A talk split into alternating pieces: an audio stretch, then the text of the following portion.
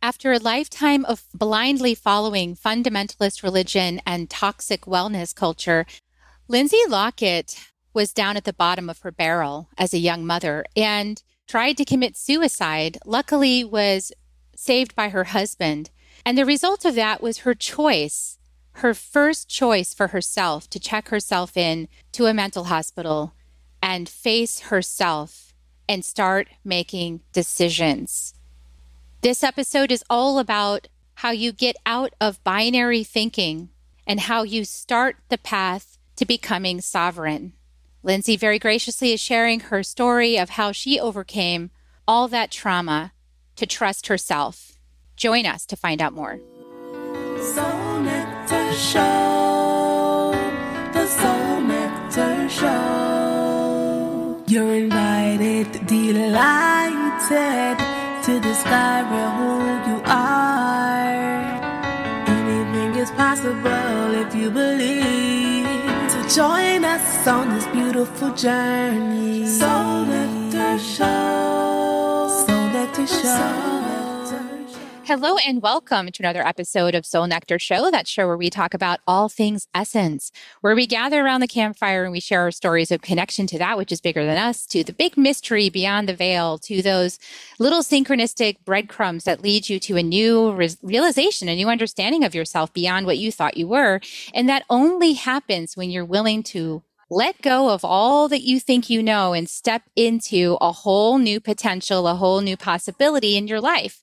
And I'm your host, Carrie Hummingbird. I did that years ago. I stepped out of the conventional model that I was living in. I was living in a 20 year relationship. I thought I knew who I was. And I thought I was very convinced of my worldview based on my upbringing and my, you know, my conventions and the world around me. And then it just kept, wasn't getting better. Like just something, some sense of extreme sadness and dissatisfaction just kept growing and growing and growing within me. And I wouldn't stop. And at some point, it got to the place where I really literally wanted to die. I didn't want to be here anymore. And when it came to that place, I was a mother with two small children. So what am I going to do? Am I going to leave the planet or am I going to actually open up to another possibility? And so my choice was, you know what? I got to be committed to my kids. So I've got to leave what's not working behind and find something new. And then I saw this vision, my, one of my first visions from the Great Spirit of the end of the rope. I actually literally saw an end of the rope and there it goes. Like, that's the end of the rope, Carrie. No more of this. You can't continue this way. You've got to follow me.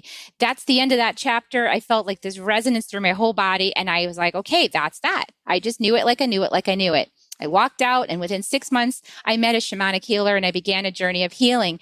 And I healed at all levels. So I want to say to people who are like, well, you're just doing energy medicine, da da da da. That's like not the solution for everything.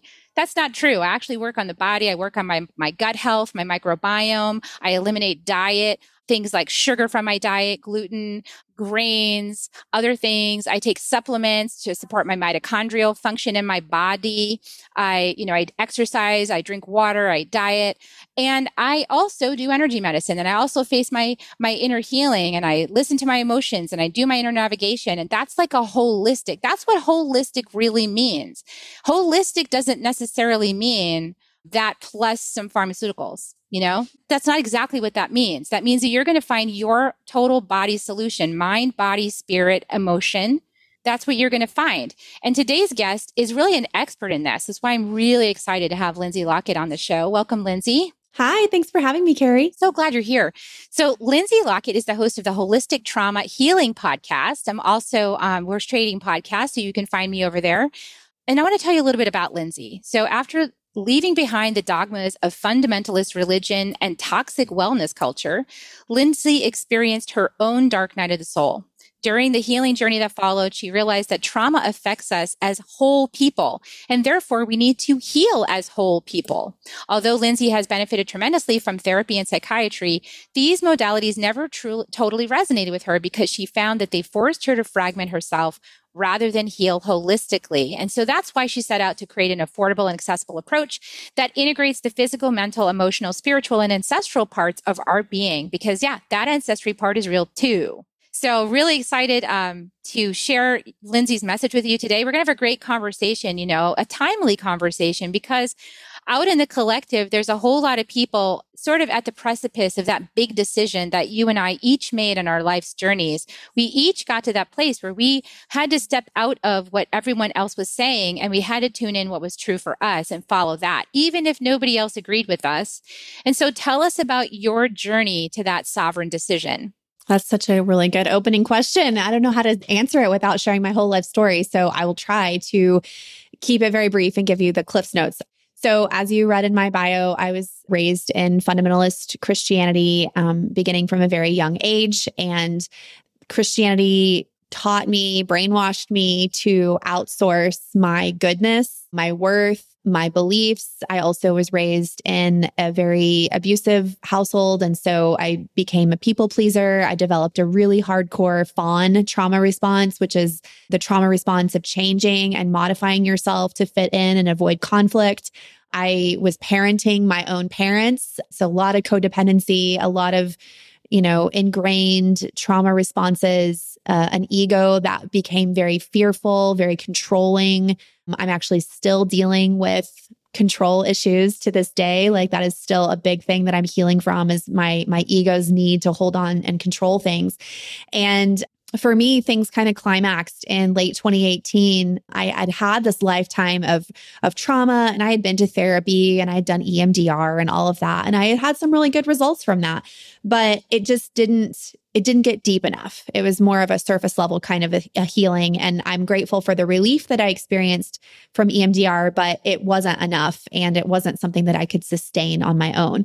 And so in late 2018, I began having some really mysterious pelvic issues. Um, my issues were like chronic pelvic pain, bloating, the symptoms of a urinary tract infection, but my urine would never culture an infection. So I didn't actually have an infection. And my world just began to fall apart. I started losing sleep. I was having panic attacks all the time. There was so much adrenaline going through my body that I was losing weight faster than I could keep it on. And even though I never quit eating less, I actually started eating more. I started losing more and more weight. I lost about 25 pounds in like eight weeks. It was really I felt like I was shriveling up and dying, to be honest. And I began to have suicidal thoughts, not because I didn't love my children or my husband, not because I had a bad life. I don't. I actually have a really good life, but I couldn't see myself living a full and beautiful, rich life again. Like I just, I really did feel like a victim to my circumstances and my physical body. And I just didn't see a way out. And so on March 7th, 2019, I actually did attempt suicide by walking out into frigid temperatures wearing minimal clothing. My plan was to freeze to death. And my husband caught me, brought me back inside. Um, three days later, I checked myself into inpatient mental health care. I stayed in the hospital for five days. And that choice, that choice, people ask me, you know, sometimes people don't have like a moment. Sometimes it's a series of decisions. For me, it was a moment. The day I checked myself into the hospital was the first time I'd ever taken responsibility for myself in my life. And my husband did not want me to go to the hospital. We did not have health insurance. I had no way to pay for it. It was, it really was me just saying, you know, look, if, if I'm going to heal, if you're going to make me live, if you're not going to let me go kill myself, then I have to do this thing for myself. I knew I was going in for pharmaceuticals. I knew I wasn't coming out without them. I was terrified to go in. You know, the only the only thing I had in my head for what being in a mental hospital looked like is what Hollywood shows us. And so there was a lot of unknown.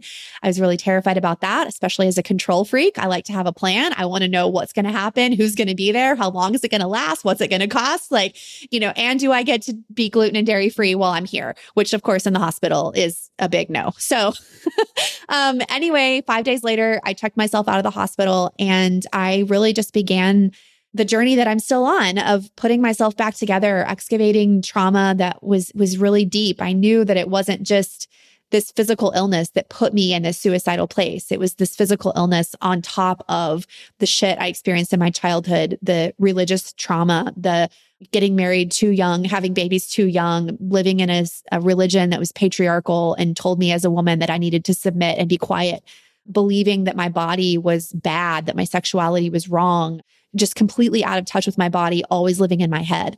And I, I just began that very difficult, but also necessary journey to free myself from this way that I was living. I couldn't go back. There was no choice. I didn't have a choice. I was either going to die or I had to figure out how to heal.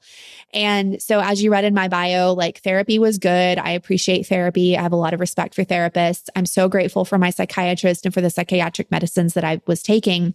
However, for me, it didn't address it holistically. And for me, psychiatric medications were really beneficial for helping to get my symptoms of anxiety and panic and insomnia under control. But it was like a false, you know, it was like a faux regulated nervous system. It, my, it wasn't actually regulating my nervous system. It was giving me windows of time in which my nervous system was more regulated. However, by taking advantage of those windows, I was able to slowly but surely teach myself how to regulate my nervous system on my own. And I slowly weaned myself off of the medications. I'm now on no psychiatric medications whatsoever.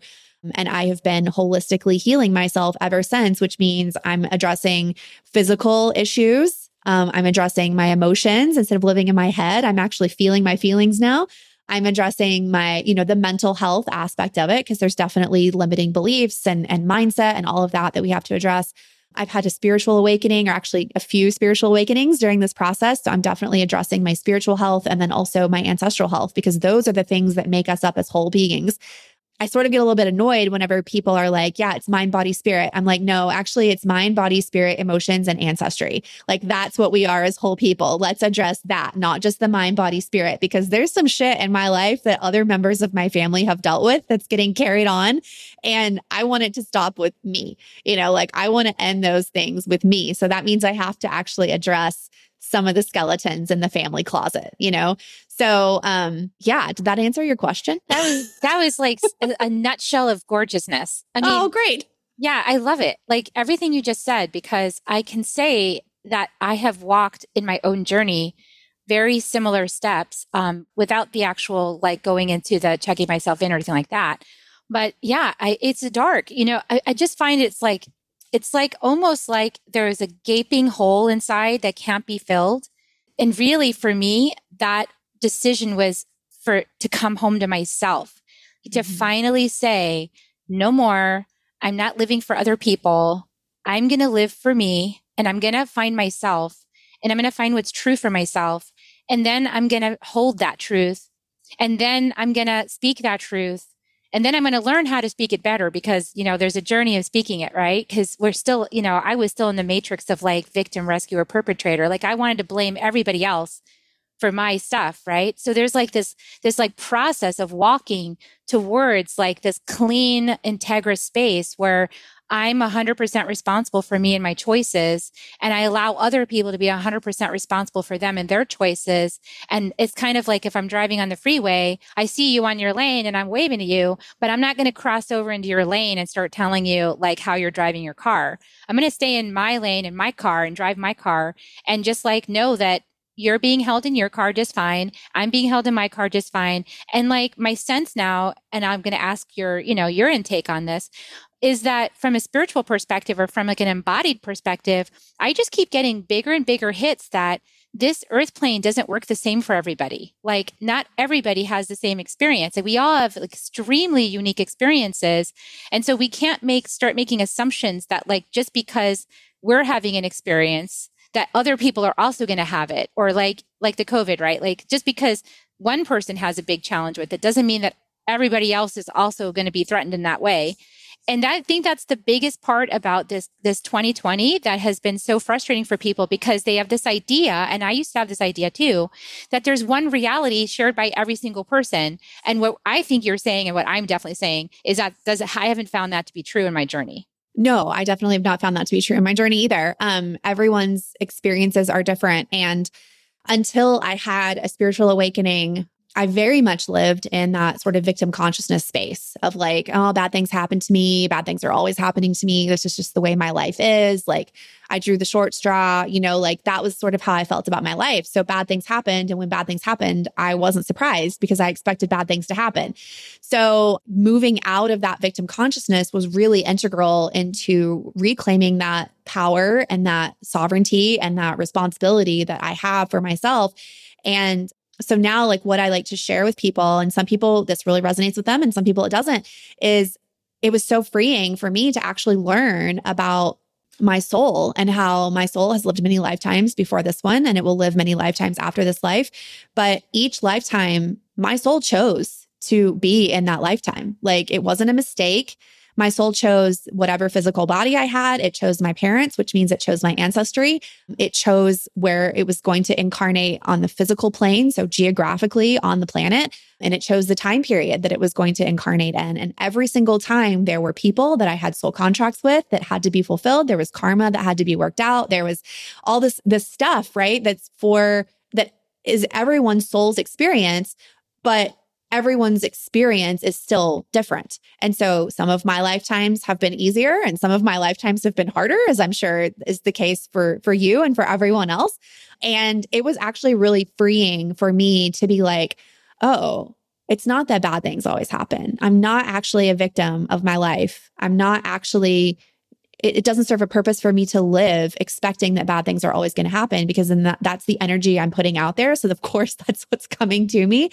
So as far as experiences, I completely agree with what you're saying. And I would even extend that into the healing modalities that we have. I was actually on a walk in the woods um, the other day and I have a magical little wood space over here that I often receive downloads from spirit, source, universe, whatever you call it. And the universe was very clear and it was like holistic trauma healing, which is the name of my podcast and the name of my work, is a frequency, it's a consciousness.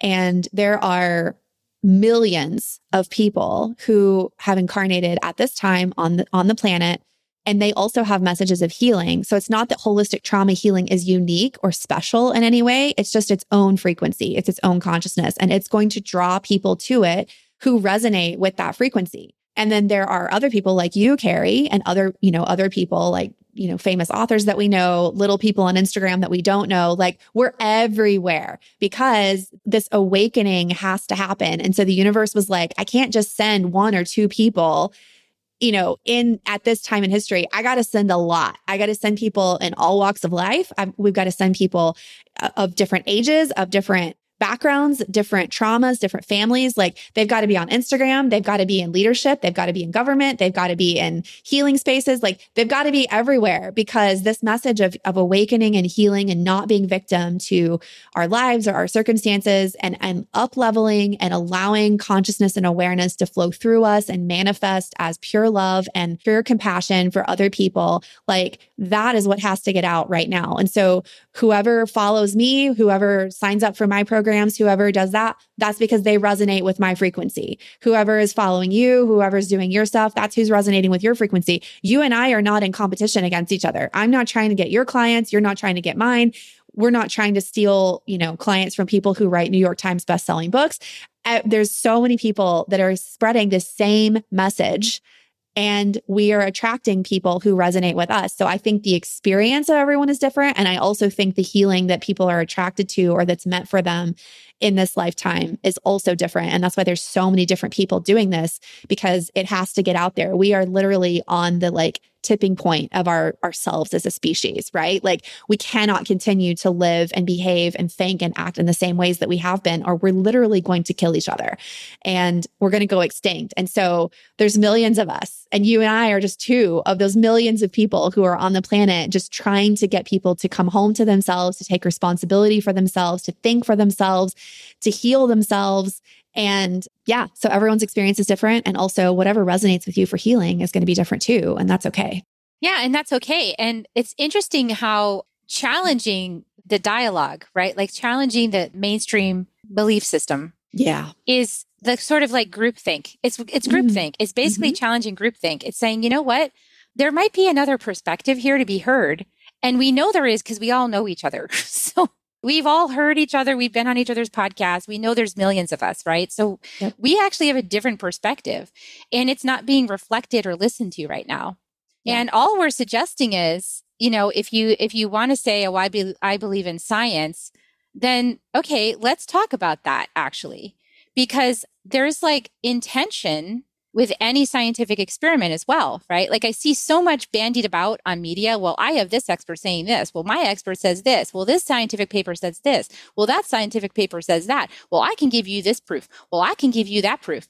And, you know, that actually is revealing something really, really important, which is what getting back to what you were talking about at the beginning, on your own life journey, you believed that you were shameful, bad, and broken because your Christian religion told you that if you were in a woman's body, your job was to shut up and be property of a man, right? And not to have any rights and not have your sexuality and not be embodied and not make choices for yourself, right? So you were mm-hmm. taught that. So when you were living your life, you were living from that untrue for you space that almost killed you. Yep. Until you decided to wake up, challenge that fear that you had of going against the system, challenge that fear you had of going against your family, going against everything you ever learned up until then to become the person that you actually are. Yeah. And we're at that collective moment now where people are being invited to step out of the group think and to actually, you know, it's like learn about certain things like the reticular activating system. I'm sure you know a lot about mm-hmm. that. Do you want to dive into that now? the reticular activating system, that's where confirmation bias comes from.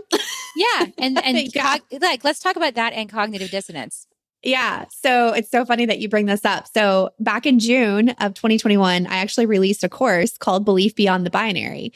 And that was like my gift to the world or, or my way of being like, hey, all of this binary, everything is right or wrong, black or white, good or bad, healthy or unhealthy. Like all of this is not serving a purpose anymore. And actually, like the only thing that is binary is life and death. That's the only thing that's binary. You're either alive or you're not alive. Our nervous systems, their only job is to keep us alive, right? So our nervous systems are binary nervous systems. Now, that serves a purpose when you're like in the woods and there's a tiger sneaking up behind you and you're like, shit, I got to either figure out how to run away from this tiger or I got to stand up and fight this tiger.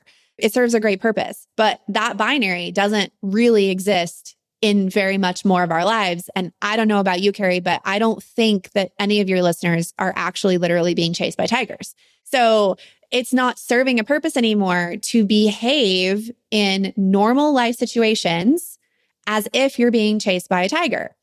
That very black and white, oh my God, this is life and death, right? Like your job probably is not life or death. Your friendships are not life and death. Like the content you're consuming on social media is not life and death.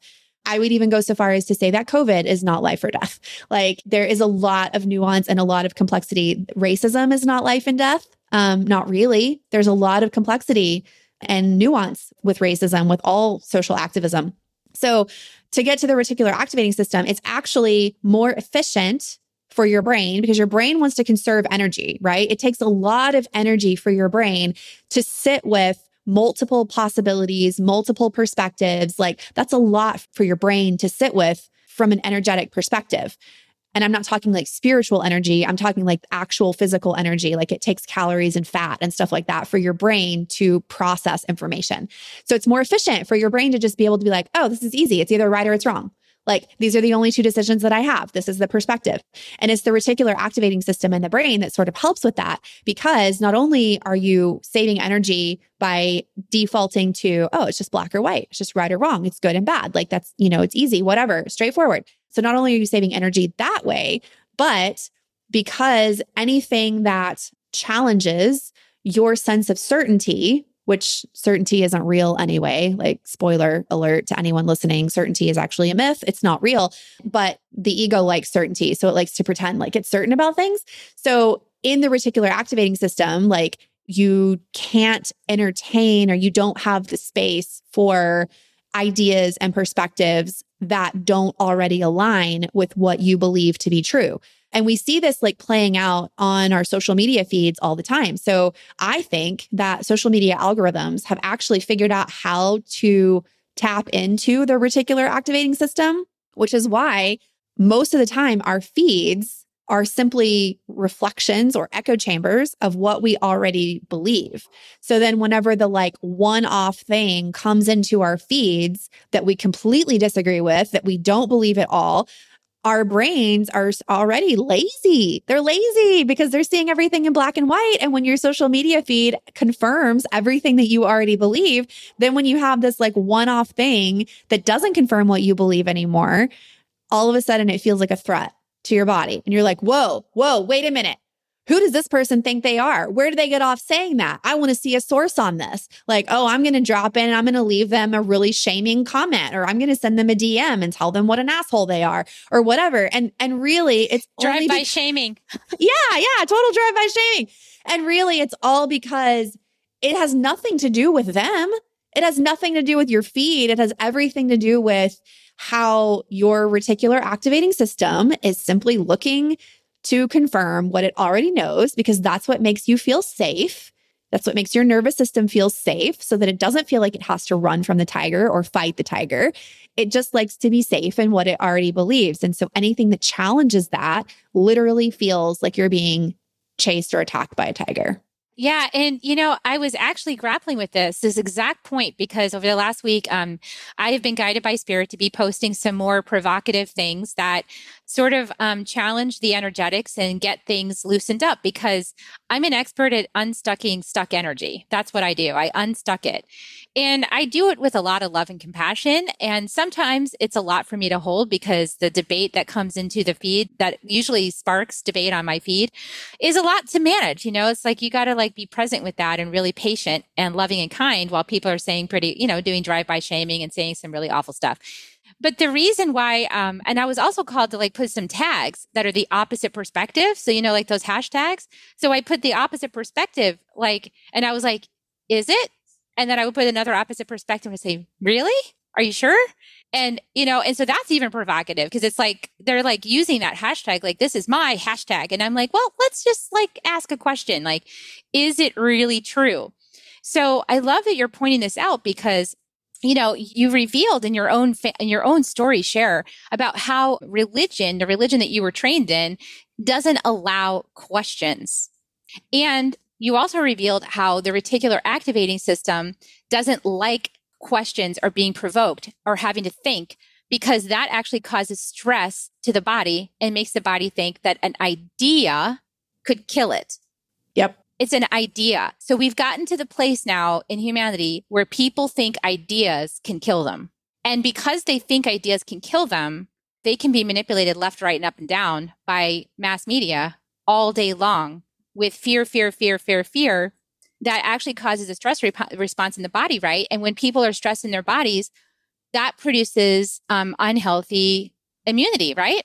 Oh yeah, for sure. I mean, the media, if you're watching the media or have been at all, I I don't actually. I don't watch the media, so I don't know what's going on right now, but you know, for the last year and a half, if for anyone who's been watching the mainstream media, like they have just stress hormones coursing through their veins. And so, you know, maybe they were even in a really good place before COVID started, you know, like feeling stable, feeling healthy, like all of that. And now here we are a year and a half into this, and it looks like things are potentially more lockdowns and new mandates and all of that, the vaccine, like you have all this stuff. And I think people are so tired. First of all, I think everyone is tired. I think that whole two weeks to flatten the curve that turned into a year and a half has really exhausted a lot of people. And so they're tired, which impairs your immune system. and it also um, impairs your judgment, right? Because basically, right. like I actually have a friend who's an RN, a lifetime RN, and she finally confessed in the in the conversation that the reason why she really just wants everyone to take the vaccine is because she just wants to get life back to normal and she doesn't want to have to think anymore about all this stuff because it's causing too much stress. And she doesn't read any articles and she doesn't educate herself because she doesn't want to know. Yeah. And I'm like, you know, that's really that's the problem. That yeah. right there. And yeah. I understand being tired with it because I got to say, I provoke these discussions because I'm guided to, and it's a lot to hold. It's a lot to hold, and it is exhausting. Yeah. It's extremely exhausting. And it's not easy because if we're if we're talking about let's talk about the vaccine for just a moment. And I'm not anti-vax. I'm also not pro-vax. So I want to be really clear so your listeners know that I'm not coming trying to promote any kind of an agenda either way. But if we just take the the, the vaccine question, what I'm seeing is being used as the reason for getting a vaccine is because it's for the collective good. You need to do this, it's for the collective. We need to do this to protect the immunocompromised or the disabled or, you know, old people or whatever. Like that's why you need to do it. Even if you're not in the risk group and even if you get COVID and you're not likely to die from it or experience complications, you should still get a vaccine because it's for the collective good. And I'm using air quotes there for the collective good. And I think that that is honestly a phrase that's used to manipulate people into doing something that may not align with who they are or with what their truth is or what their experience is or what's best for their body. Because if you say no, then it's implied that you're against the collective good and that you're selfish and that you don't care about people who are immune compromised or the elderly or the disabled. So again, to me, that goes back to the black and white thinking, right? The pro vax, the anti vax, that's very black and white. That's why I'm neither. I'm in the gray area of informed consent. Like that's where I land on all of this. But the, it's for the collective good, all of that. It just, it is very manipulative to me and is uh, like you were saying, your RN friend, she just wants things to go back to normal. And so normal, when we want normal again, because we've been in this fight flight state for so long now and everybody's tired. We just want that normal again. And so we're willing to take whatever is given to us as the answer for here's how you get normal back. You know, this is how you get normal back. And I don't know what I'm seeing. Like, I think the state of Minnesota, which is where I live, is at 70% vaccinated at this point, which a few months ago was their original goal was 70% vaccinated because that is supposedly what is herd immunity. And now we've reached that point, but people are still wearing masks everywhere. People are still asking you before you get invited somewhere, have you been vaccinated or not? People are like, so are, have we really gone back to normal? No. Yeah, no, and there is haven't. no normal because because that line of thinking, that that group think demands 100% compliance with it. Mm-hmm. And that is exactly the problem here because it's not respectful of other perspectives that are going on in the collective. I've actually even seen people on my feed talk about a friend of mine actually who is allergic to the ingredients of vaccines. She actually will die if she has one. And they've even said to her directly on the feed, well, that's just the cost we have to pay Wow. You just have to take it. And if you die, well, that's just the cost we have to pay. Are we wow. really those kind of people? Is that really where we've gotten to as humanity? See, I really think that's the bigger question. I think the bigger question that we're being asked by this planet is, well, I have a lot of questions I think the planet's asking us, but I think one of the questions the planet's asking us is, are we going to start loving and honoring each other, mm. even though mm. we have opposite perspectives? Because just yes. take a moment, like look in your own family line do you have the pattern where you believe something, but your mom believes the opposite? And then your kids believe the opposite of you. And so do you mm-hmm. see how it leapfrogs? Like we always believe the opposite of each other. And I think there's actually a purpose to that. And I think the purpose to that is that we learn and grow from each other. We listen to each other. We watch each other. We learn from each other. And it, it creates a friction. It definitely creates a friction.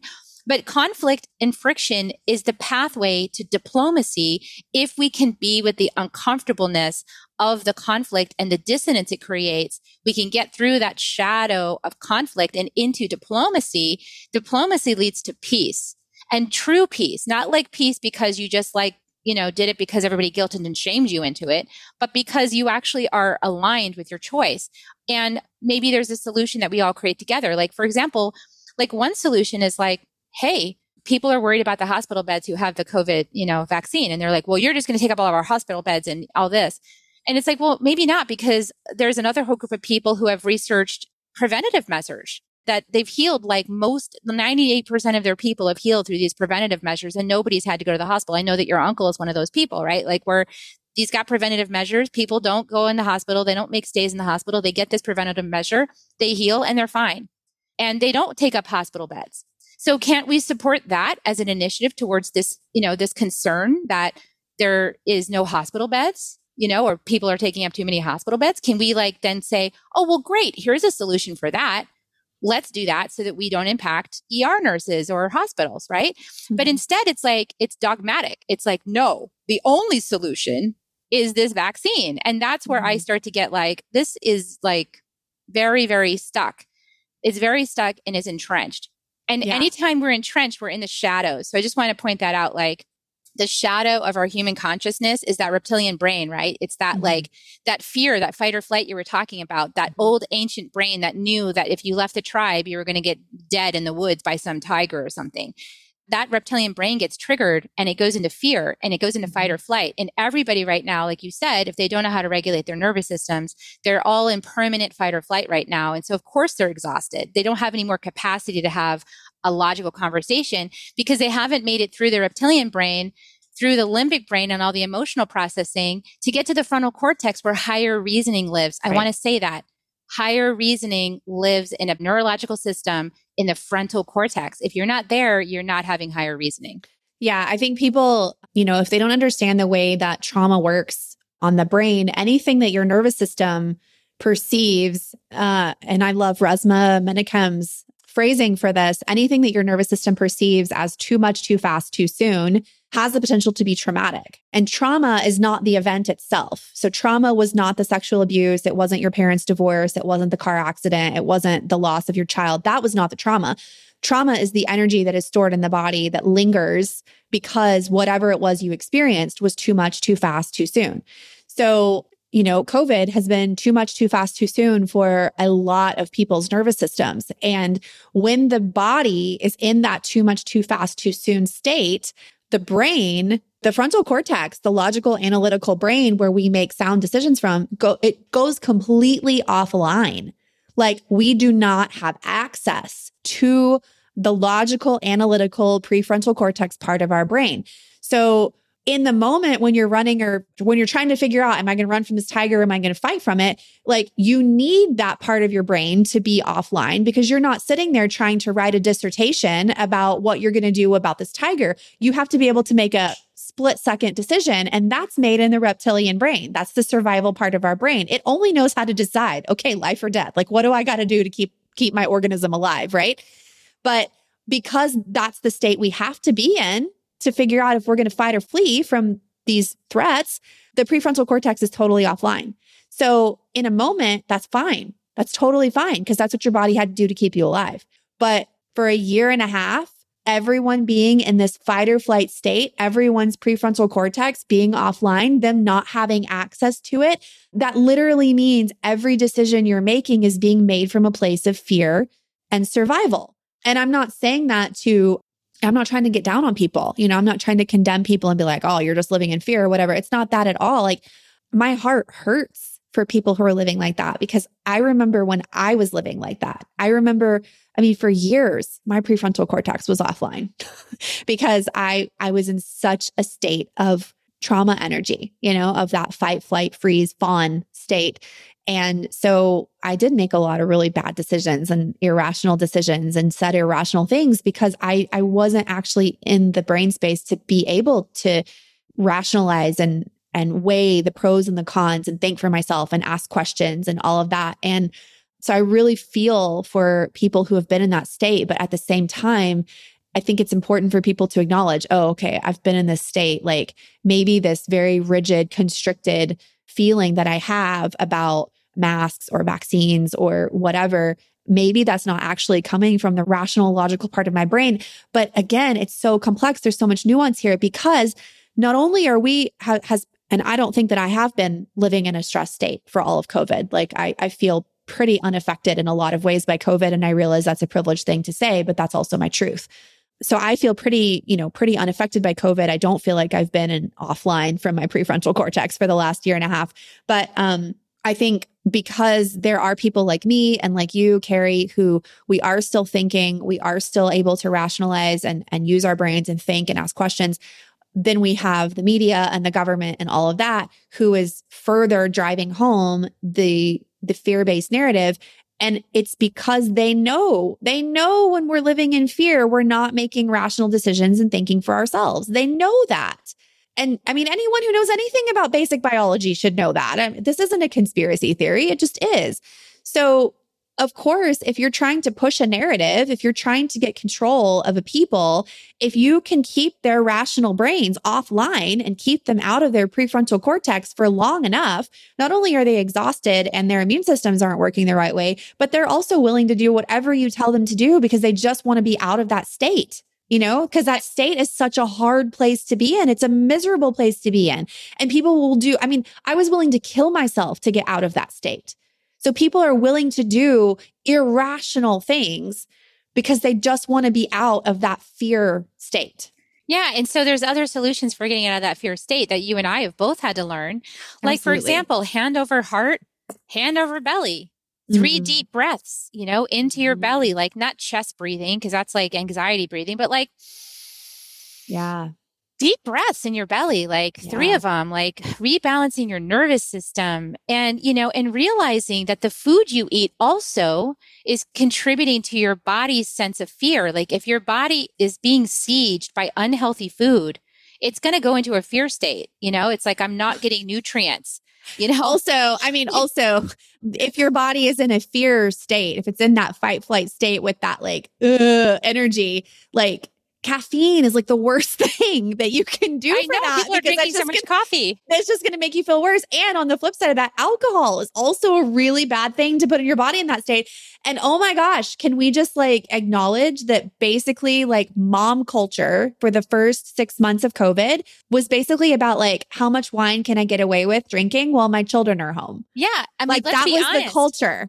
that first thing that opened up in Texas was the alcohol stores. Okay. Like literally almost like right alongside the groceries was yeah. the, and the line in the alcohol store was amazing. So like, yeah. And uh, hey, I'm not judging it because I also did that. I just know better now. I know yeah. How to bring myself into a healthy state, a balanced state, a loving state so I can be present and have yeah. capacity to deal with the stress that's clearly in the space, you know? And also, I want to say, I really appreciated what you said about, you know, that you haven't had any kind of really significant bad thing happen during COVID. This whole last year, I've had a lot of relaxation. I've had a lot of time at home. I've got a lot of done. You know, I've, I spent time with my family. I've, you know, I've actually been, I've actually, I went to Mexico twice and Peru twice. Okay. Like, so I traveled. I, I've actually had a great you know 2020 into 2021 and i also realized that's super privileged right? Because yep. i have a really healthy immune system. I was really lucky to be able to go to the Four Winds Light Body School learn about energy medicine learn about protocols to heal the mitochondria that make my cells happy and healthy learn about my gut biome learn about healthy diet avoiding sugar gluten things like that like i talked about at the beginning. I'm really fortunate i was able to have the money to invest in that training and to live that life. Mm-hmm. and because of that i'm super grounded. Like i just don't have the same freakouts I used to have. Mm-hmm. Me going through this time right now, if I was a person I was 10 years ago, I would have already crashed my car into a pole or something yeah. like that. like I just want to say like I understand. I totally get it. Yeah. And there are things you can do to take care of yourself. And Lindsay's got a whole lot of solutions like that. So I want to, I want to conclude this because this has been a great conversation. I also want to honor your time. Oh, I'm fine. I'm good. I mean, it's like, this is really awesome. Oh, so good. I'm glad. I, I mean, like, so for anybody, like if you've had this same pressure, like if you've experienced this same pressure with religion, for example, I do want to say one more thing about that because that, that thing really came up for me strong when you were talking about that. You know, if anybody's ever had the Jehovah's Witness come to your door and knock on the door to tell you like that you should be doing like, because otherwise you're going to go straight to hell, the vaccine yeah. conversation is the same. That's yeah. the same thing. It's exactly yeah. the same thing. There's no yeah. difference between somebody telling you that you need to put that thing in your body, even if you disagree with it, and somebody saying you need to like believe in Jehovah Witness because you're obviously going to hell if you don't. Like that's yeah, right. It's the same thing. Yeah, I mean, you know, I as someone who grew up in this religion and also spent about 10 years of my life like really hardcore pushing what I now call toxic wellness culture, both of which I see really huge indicators of ideologies that would be considered like cult like. So there are five characteristics of cults or cult like ideologies or dogmas. So maybe whenever you're thinking about COVID, the narrative or the vaccine or or whatever it is, whatever ideology you're sort of sitting with and like you're feeling out for yourself and feeling if it's if it feels right for you, if it aligns with you, is the ideology trying to isolate you from other people in some way? So I would say with the vaccine thing, that's absolutely happening. Like, you know, in New York City, if you don't have a vaccine, you can't go to restaurants or gyms or theaters, you know, and it's it's going to spread to other places. So is it isolating you? Is it discouraging you from asking questions and thinking critically? I mean, I would say throughout all of COVID, like it's pretty much been discouraged to ask questions and think critically. And if you do, you're a conspiracy theorist you know, is it trying to uh, control what you do with your time or your money? So far, I think that has happened with COVID some. One thing that I will say about my perspective on the vaccine compared to places that have universal health care, like Canada, is that the state of Minnesota wants to pay me $100 to go get a COVID vaccine. But what is the state of Minnesota going to pay if I have a reaction to that vaccine? Like what what is the long-term financial support that I'm going to receive? So I I do think that there is some weirdness about money going on there as well. So well, and the truth else? is that is that there's actually um, the government has given all the vaccine companies zero liability. Yes, for any happened, damages. Yeah, and I want people to know you you can look for this for yourself if you don't believe me. It was actually February fourth 2020 that the government granted legal indemnity to pharmaceutical companies for any measures that they developed to fight, treat, or cure COVID 19.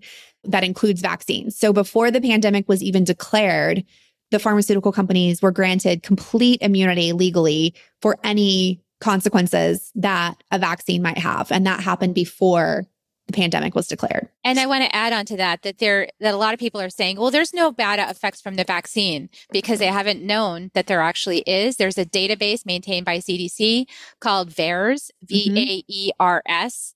That website, VAERS website, has all the rep- like not even reported there's actually three different scientific studies that have shown that it only they, they think it only is 1% of the actual damage yeah yeah. that's being reported on that website. But that, so you can look at that website and see that there's four, over 4,000 cases of death from the vaccine at this point.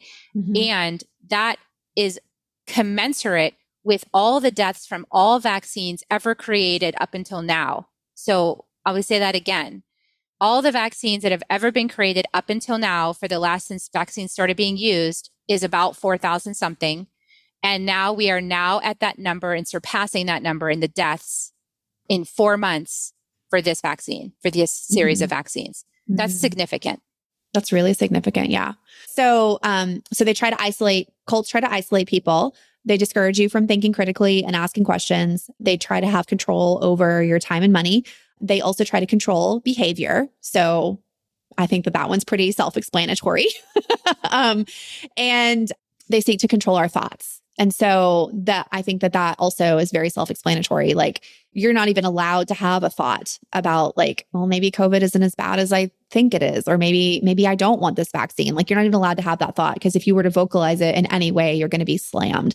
So those are the five like characteristics of cult like ideologies. And that's really what I'm teaching in my course, Belief Beyond the Binary. But it's less about how to identify cults or binary belief systems is what I call them now because when, I think when we say the word cult, people tend to associate that with religion. And I want to like separate the association of cult from it being only religion and just acknowledge that like any ideology has the potential to be a binary belief system. So, I mean, it can be religion, healthcare, politics, activism, like you know, homeschooling, like literally any ideology has the potential to be a binary belief system. And so, like, what I teach in my course is not just how to identify them, which is what these five characteristics are, but also like, you know, what is being stored in your body as a result of that? Like, how is that informing the decisions and the patterns that are playing out in your life right now? and we we go all into like setting boundaries with people who are still in binary belief systems who aren't ready to come out themselves and the whole goal of my course is bringing people back to a place of self trust, self guidance, trusting themselves to think critically and ask questions, and then ultimately like trusting themselves to take radical responsibility for themselves, even if that means that the responsibility they're taking for themselves is really frowned upon or discouraged. You know, that ultimately it is made from a place of groundedness in their integrity and their authenticity and that's what self responsibility is. And self responsibility is the gateway to healing anything. if you're not willing to take that responsibility for yourself, if you're still living in victim consciousness, if you're still waiting for an apology from your parents or your ex spouse or whoever you're waiting for an apology from, like you're going to be waiting a really long time and you're still outsourcing your healing and your power to those people because it's contingent on what they're doing when really self responsibility means my healing isn't contingent on anything or anyone but myself. I really love that you said that. My healing isn't contingent on anyone or anything but myself. And you're right. Until you're ready to really take personal responsibility for your life, I proved you can go to th- psychotherapy for 20 years and think you're helping yourself. and right. you're really just not taking responsibility for your life. Yeah. And, and, and, you have to actually choose that. You have to deeply yeah. choose that you're re- you're really ready. Like my choice was like, well, if I'm ready to leave the planet by killing myself, then I guess I could actually just change You know, that would be like the next solution. I could actually just work on myself and yeah, but wasn't it a hard? Wasn't it a harder thing to do? It would have been it easier to kill hard. yourself. I know because you get out of it, right? Like, oh, well, yeah. I'm out of here. But see, it's not actually because I've had another lifetime where I did that, and it comes back to haunt you. It does. Like you, you actually don't get away with anything. you yeah. have to face it. That's the only way. And I know that that's the precious moment that everybody's in right now, and you know, and so as healers, as people like in my audience, a lot of people in my audience are, you know, really consider themselves to be on this journey somewhere along the path of this, starting to wake up to this or very woke, you know, somewhere along that spectrum. And they feel like they want to help other people, right? And I really feel like the best way we can help other people is by seeing them capable of making their self responsibility choices rather than enabling them by agreeing with them, mm-hmm. especially if it's not true for us. So, what do you say about that?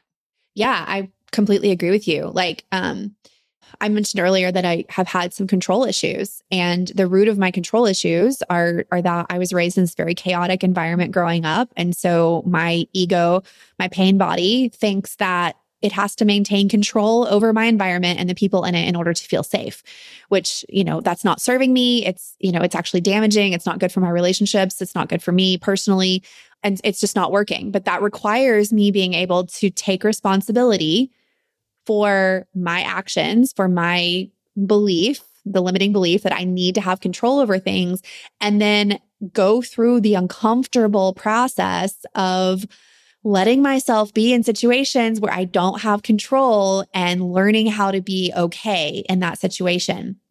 And when you think you have to control everything and everybody, you're basically saying, I don't believe that you can take care of yourself. So I have to take care of you for you. I don't believe that you can make the right decision. So I have to influence that decision for you somehow. So, really, like at the root of control is fear. And I mean, everything leads back to fear, like spoiler alert, right? So the root of control is, is fear. And there's so much freedom when you can release that control and be like, you know what? I only have control over myself. I can only make decisions for myself. And I trust, I have to trust that they are doing what they think is best for them too. I may not understand it. I may not agree with it, but it doesn't matter because it's not it's not me i am only just taking care of myself and i'm trusting them to take care of themselves and i'm still working on that like i'm very much still working on that and to be honest it's easier for me to let go of control with people who I don't have that close relationship with, you know? So it's like kind of like it, when you first start setting boundaries, sometimes it's easier to set boundaries with people you don't know very well or people that are acquaintances. And then you kind of work your way into setting boundaries with people you're closer to, like your parents and your spouse and your grown children or whatever. So I see it the same way with like releasing control. Sometimes it's easier to release control over what people in the collective are doing and just be like, well, okay, I mean, that's their thing, whatever. And then you kind of work your way in. So I released control of what the collective is doing a long time ago. Right now, I've worked my way into my inner circle and I'm like trying to release control over you know, my husband and my kids. So, and it was the same way with boundaries. It was way easier for me to set boundaries in the beginning with people who were just acquaintances or casual friends, or I just knew them professionally or whatever, than it was to set boundaries with my best friend and my children, you know? So I think it, we can work our way in, but let's not stop working our way in. Like, continually releasing, continually letting go, like surrendering always that really is an act of radical self responsibility as well, because that is saying, like, I am free and so are you.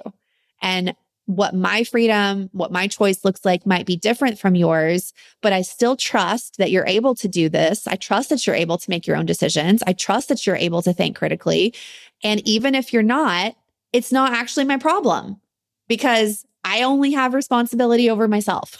There you go. That's exactly right. And that's why I think many people like me are advocating to just, you know, let everybody make their own choice. Yeah, and, live and let live, right? You know, I mean, that's what this nation's all about. And we're all about letting people make their own choices and yeah. have their free will.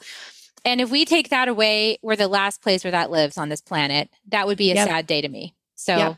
That's why I have Yeah. these conversations. That's why I dig in, and that's why I bring experts like like Lindsay on. who walk the walk, you know, girl, you walk the walk. I really, I so resonate with many of the things you said. Like Thanks. same messages I've gotten for myself, and it's not easy. Okay, this work is hard. It's hard to face the fear. I'm sure. You know, I didn't have to break out of dogma. My mom did. I didn't have to break out of that, but I'm sure it's hard to break out of it. I am quite certain that that's difficult to break free of that programming and the fear of going to hell and all of that it generates. It's terrifying. Yeah, it is. It's like I'm sure it's terrifying to break free of, you know, this idea that you that your doctor doesn't necessarily know the right answer. Like that's terrifying. What?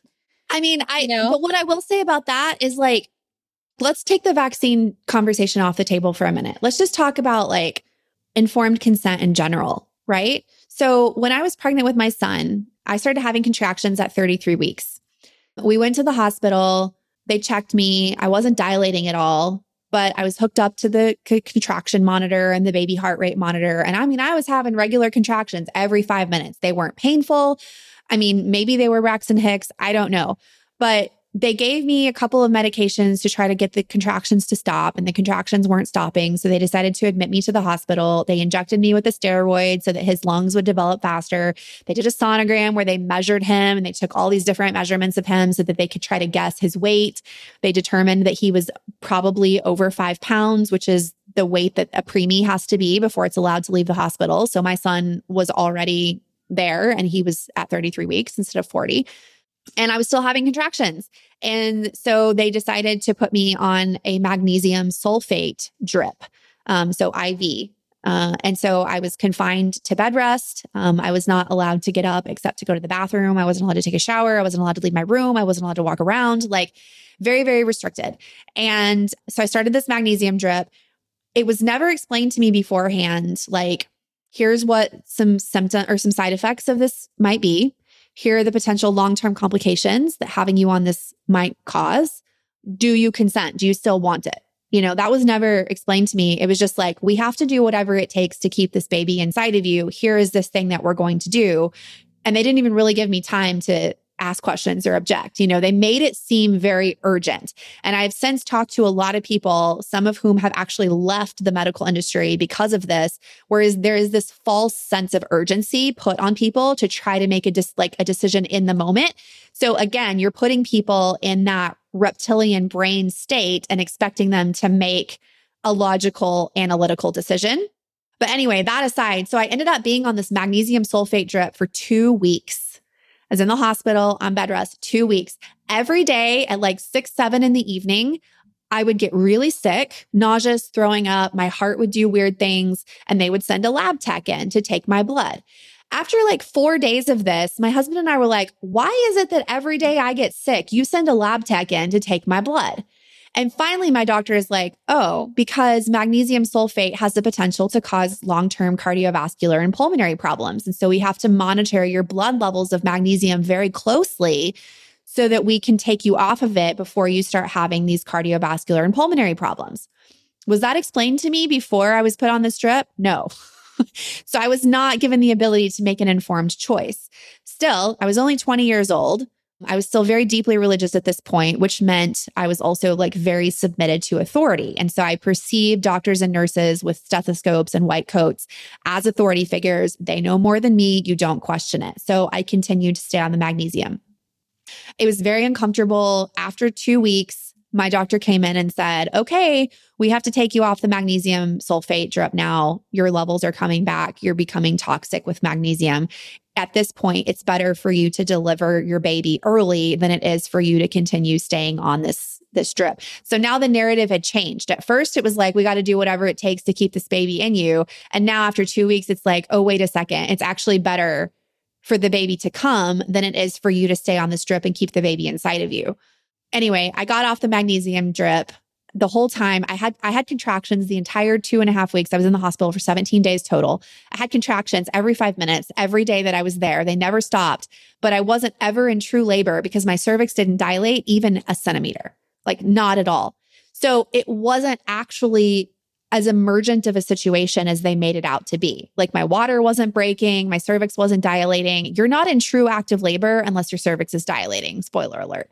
So, um, anyway, that's one example of the, the how It's explained to people in a way that makes it feel more urgent than it is. You're not given the ability to ask questions because now, because of this urgency, they've put you into your reptile brain and they've activated your nervous system. So you're not in your logical, analytical prefrontal cortex anymore, but you're still expected to be able to make a decision. Um, you're discouraged from asking questions. And the way that it's sold to you is it's for the good of your baby right? You got to do whatever it takes to keep your baby alive. And of course, I was 20 years old. I'd never been pregnant before in my life. So, yeah, I was going to do whatever they told me because I perceived them as authority figures and I listened to authority, right? Because I was I was raised to listen to authority and do what I was told because that's what good girls do. So, but now with this whole COVID thing happening and the vaccine thing happening, I see the same thing. People are being, it's like, it's being presented like it's an emergency. And then we're expecting people to be able to make rational, logical decisions, even though they have purposefully been put in this like fight or flight state in their reptilian brain we're not explaining to people the full risks, side effects, complications. Like we're not explaining that to people. And, and, actually, by contract, Pfizer doesn't have to release any of the data of those side effects until after the drug is approved. Yeah. Isn't that ridiculous? Yeah, that's kind and, of scary to me. And we're manipulating people by being like, it's for the collective good. It's for the good of your baby. It's for the collective good. So if as a mother, because, oh, don't even, we could do a whole podcast episode, Carrie, on shame uh, for mothers, like mother yeah, shaming. shaming mothers. Yeah. But, exactly. but the, you know, you're not in the hospital like in preterm labor and they give you this option to quote unquote save your baby. You don't say no. Why don't you say no? Even if it didn't sit right with me, you can't say no. Why? Because you're going to be shamed. Well, yeah, why, because why, why aren't you willing to do whatever it takes? You know, like because we're not encouraged i know it's it's it's definitely it's very activating because we haven't we have been encouraged to be quiet and compliant up until now and that yes. has been okay so folks that's the definition of patriarchy that's mm-hmm. what that mm-hmm. means mm-hmm. that's what that means patriarchy mm-hmm. we are switching now into sovereignty okay so that's the age of aquarius i keep talking to you guys about sovereignty. Sovereignty requires you to make your personal choice no matter what anyone else thinks or does. And even when making your choice, you have to know that there's a unique thumbprint journey. Every person, that's why that's in the book, unique thumbprint journey. Every person has to follow their own inner guidance that's the truth for you. It's not the truth for me. It's not the truth for Lindsay. It's your truth. You know, whatever your truth is, your truth. And maybe we align in some places, and that's awesome. And it's nice, you know, when we align. But we can't be looking for the alignment with others. We have to find it within. And that's right. what sovereignty means. Right. And sovereignty doesn't mean you're selfish and you're turning your back on people. No. That's not what that means. It actually means something far significant. It to me, it means that you're aware that you actually are not in control mm-hmm. of the grand design it yeah. actually means that you know that you actually can't stop people's consequences for them. That right. actually you don't have that power. No. You only have power over your own journey. That's truly what sovereignty means. And it means having compassion that I can't help you. Right. I want to help you. yeah. But I can't. And, and for and for me, sovereignty means like I'm grounded enough in myself to make my own choices. And if there are consequences for my choices, I'm going to be the one responsible for my consequences. Right. Exactly like so it works both ways. It's not just oh i'm sovereign and like i'm you know not going to vaccinate and i'm not going to wear a mask and all of this and like i don't care what happens to anybody else. That's not what sovereignty is at all. No. not at all. It means like okay i have all the information that i need. I'm making a decision. I'm trusting and i'm owning my choices. I'm trusting that it's right for me. And if something happens i'm the one who has to take responsibility for that. You know? And and yes the collective is you know that's I don't have the answer for what do we value more, individual freedom or collective good. Like, I don't have the answer for that, to be honest. My work focuses on healing the individual in order to heal the collective. So when I'm doing my work and you're doing your work and everyone listening is doing their work, the only work we can do is individual. There is exactly. no there is no collective work. Like there's not. And it's, I can't make somebody eat healthy either. Like I can't, no. I can't make people pay attention to their microbiome or realize I, you know, that Roundup is in their food. Like I, right. I actually, I can't do any of that. I can only know that for myself and do my own inner healing and, and focus yep. on me. That's all I can do. I can be an example. And if somebody like gets curious, like, Hey, how'd you lose 20 pounds in like, you know, a month? Well, yeah. I could probably answer that question by explaining about what keto means, you know? Yeah. But uh, you know, until somebody asks me, it's not really my business to tell them. Right. Yeah. I don't know. Do you know your human design type, Carrie? I'm a manifester. I make invitations. Okay. I invite people all day long to come have conversations. Okay, so I'm a projector. so, my team. strategy is, is, you can invite me because I'm waiting for an invitation, right? I'm like, somebody please ask me for my expertise because I have a lot of it, but I can't just start giving it out because you're not going to receive it. And see, so, I see how I invited everybody to come yeah. listen, and then I invited you to come talk, and now we had this great conversation. I know. I really I'm totally, I'm totally in my element here. Like I could talk about this all day because I've been invited to talk about it. So it's like, ooh, you know, just gets me really excited. Yeah, I mentioned earlier in the episode, I am not pro vax, I am not anti vax. People hear you say that you question the safety of something or the efficacy of something and they automatically try again to go to that binary. binary. Oh, you're an you're an anti-vaxxer. You're one of those crazy QAnon. Oh yeah, I've know, been accused conspiracy. of being a cultist now at this point. Like I've had people on my feed like saying I'm a cult. I'm like, yeah, okay, I'm only telling you do what's right for you, but okay, because that's yeah. not that's not in the definition of cult. Yeah. I'm actually telling yeah. you follow your own guidance. No, no, so no, no, no. A binary a binary rational. belief system will never tell you to follow your own inner compass. No. The binary belief system will always tell you what to believe, how to act, how to think, and who to be around, and how to spend your money and how to spend your time.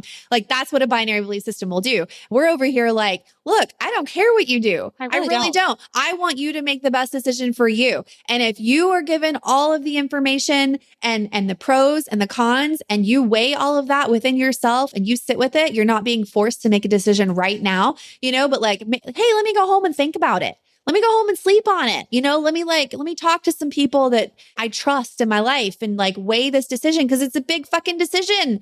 It's a big fucking decision. It is a big decision in, to put something in your body that's experimental. Still, it's still in clinical trials. Like you're the guinea is, pigs, babes. Yes, yeah. you are the guinea pigs. It's a big freaking decision. Don't take it lightly and don't let people twist your arm by using that manipulative language of, oh, it's for the collective good. Like, maybe it is. Maybe it is for the collective good. Is the collective going to pay my medical bills? If something nope. goes wrong at nope. this point in the United States of America, that's a big fat no. Maybe if I'm in Canada, my decision might be completely different because I wouldn't have to think about that.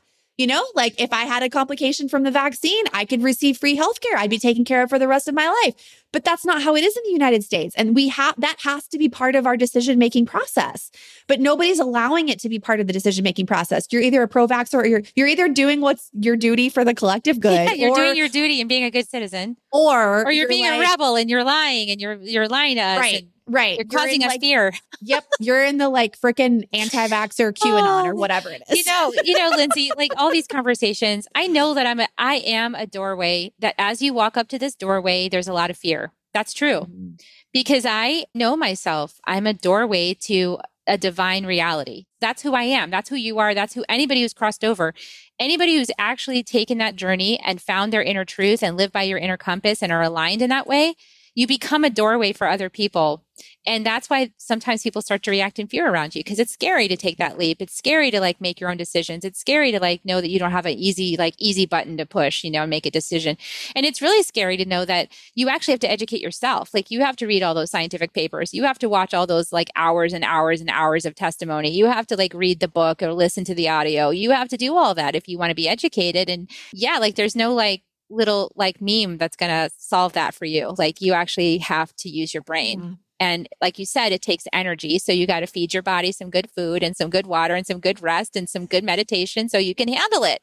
Yeah. Otherwise, you have and no capacity to handle this conversation. Right. And in my work, like, you know, coming back to the self, coming back to the body, coming back to the breath, like learning to regulate your nervous system, that will serve you in more than just you know, living a life free from anxiety or depression or whatever it is that you're struggling with. Like, yes, those things will serve you in helping you to overcome that, but it serves you in every way possible. Like, yes, in every way, every possible, way, including your back. relationships, especially. Yes, absolutely. Yeah. Your nervous system is a resource in your relationships. Like, it takes nervous system energy to be in a relationship and you don't even realize how much until you realize how much and then you're like shit it takes a lot of nervous wow i was really out of whack before. No wonder my relationships are struggling. I mean honestly so, yeah yeah that is yeah. how it is and that's why i've been and, asking people about their relationships like how did how, is this what happens in your relationships? This is what you do in your relationships? And that's not you know and i, I do provoke situations because i want people to see like my whole goal is people to wake up because it's actually better on the other side. Like it's so much it better really when you're is. regulated it really is. I tell you what, like I thought I had everything figured out whenever I was I was a certified health coach, you know, telling people to to restrict all their diet and I was very much into like toxic wellness culture.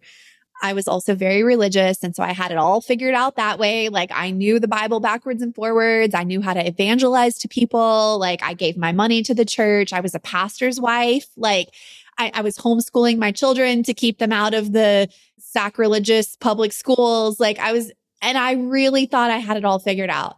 And what I know now on the other side of that, like having taken responsibility for myself and deconstructed from religion and unpacked my trauma and excavated and learning how to regulate my nervous system, I was so enslaved then.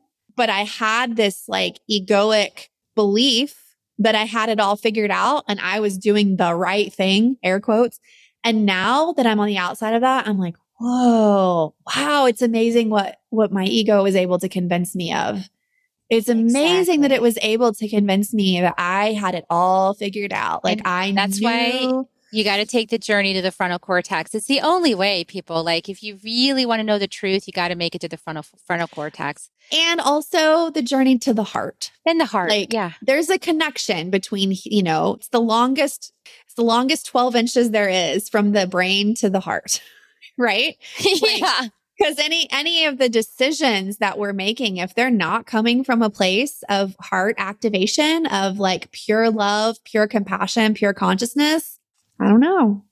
I don't know if it really is the right decision. Exactly. You got to make the decision from love, no matter what it is. And I honor, I honor your decision. I honor everybody here in this conversation. I'm really glad for everybody who stayed with us this whole time. Thank you so much yeah. for being willing to get through the cognitive dissonance and to be Ooh. provoked and to listen and to and to open up and to hear another perspective because that's the only way we're going to come to diplomacy mm-hmm. is when we can listen to each other. And so I really value your your time and your consideration, your willingness to be here. And I, I welcome you to check out Lindsay's um, Lindsay Lockett and her her podcast, and also her Trauma Healers Circle. She has an online community of empowered women that cheer each other on as they become the heroes of their own stories. And I so resonate with that. Yes, yes, and yes. I just welcome you guys to check out also the Holistic Trauma Healing Podcast. I'll put a link in the show notes. And I think my episode is out or is coming anyway. So we'll we'll put a link if we can to that. And uh, and I just welcome you all to to like and you know share and be brave. Share this out. Be brave. You know, why not? Stir the pot. Stir yeah. send it out there. We'll take all the heat. We can handle it. Yeah. Send and I have some I have some posts on my Instagram feed about personal sovereignty, authenticity, integrity, and also medical freedom. So if anyone wants to check out my Instagram, it's at I am Lindsay Lockett. And um, I have some posts in my feed about that if you're interested, um, if you want to share those or whatever and and also my podcast too. Like I haven't talked specifically about medical freedom, but I do have an episode. Um, it's episode fifty one where I share my core values, and one of them is medical freedom, and I explain why in that post and or in that episode. That episode is called "No One Is Disposable." So no one is disposable. I love that. Listen yeah. to that. All right. Well, thank you everybody for being here. Thank you, Lindsay, for sharing your wisdom. I appreciate your projector self. I love projectors. and um, yeah, and we'll see you guys um, next week on Soul Nectar Show. Here's a kiss. Let's give kisses. We're going to give a kiss on the way out. Okay. love you all. We'll love see it. you next time on Soul Nectar Show. Bye for now. Bye. If you found even one gold nugget in this episode of Soul Nectar Show, Will you do us a favor? Will you subscribe, like, and share this episode? Maybe even write a comment and let us know what you thought about it. We really, really want to engage with you at a much deeper level. Let's be part of community together.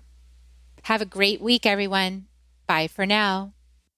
To dive in deeper to nourishing conversation, visit soulnectar.show. Soul Nectar Show. Awaken, awaken. The Soul Nectar Show. Take a sip from the drip of the nectar, from the source of who you are.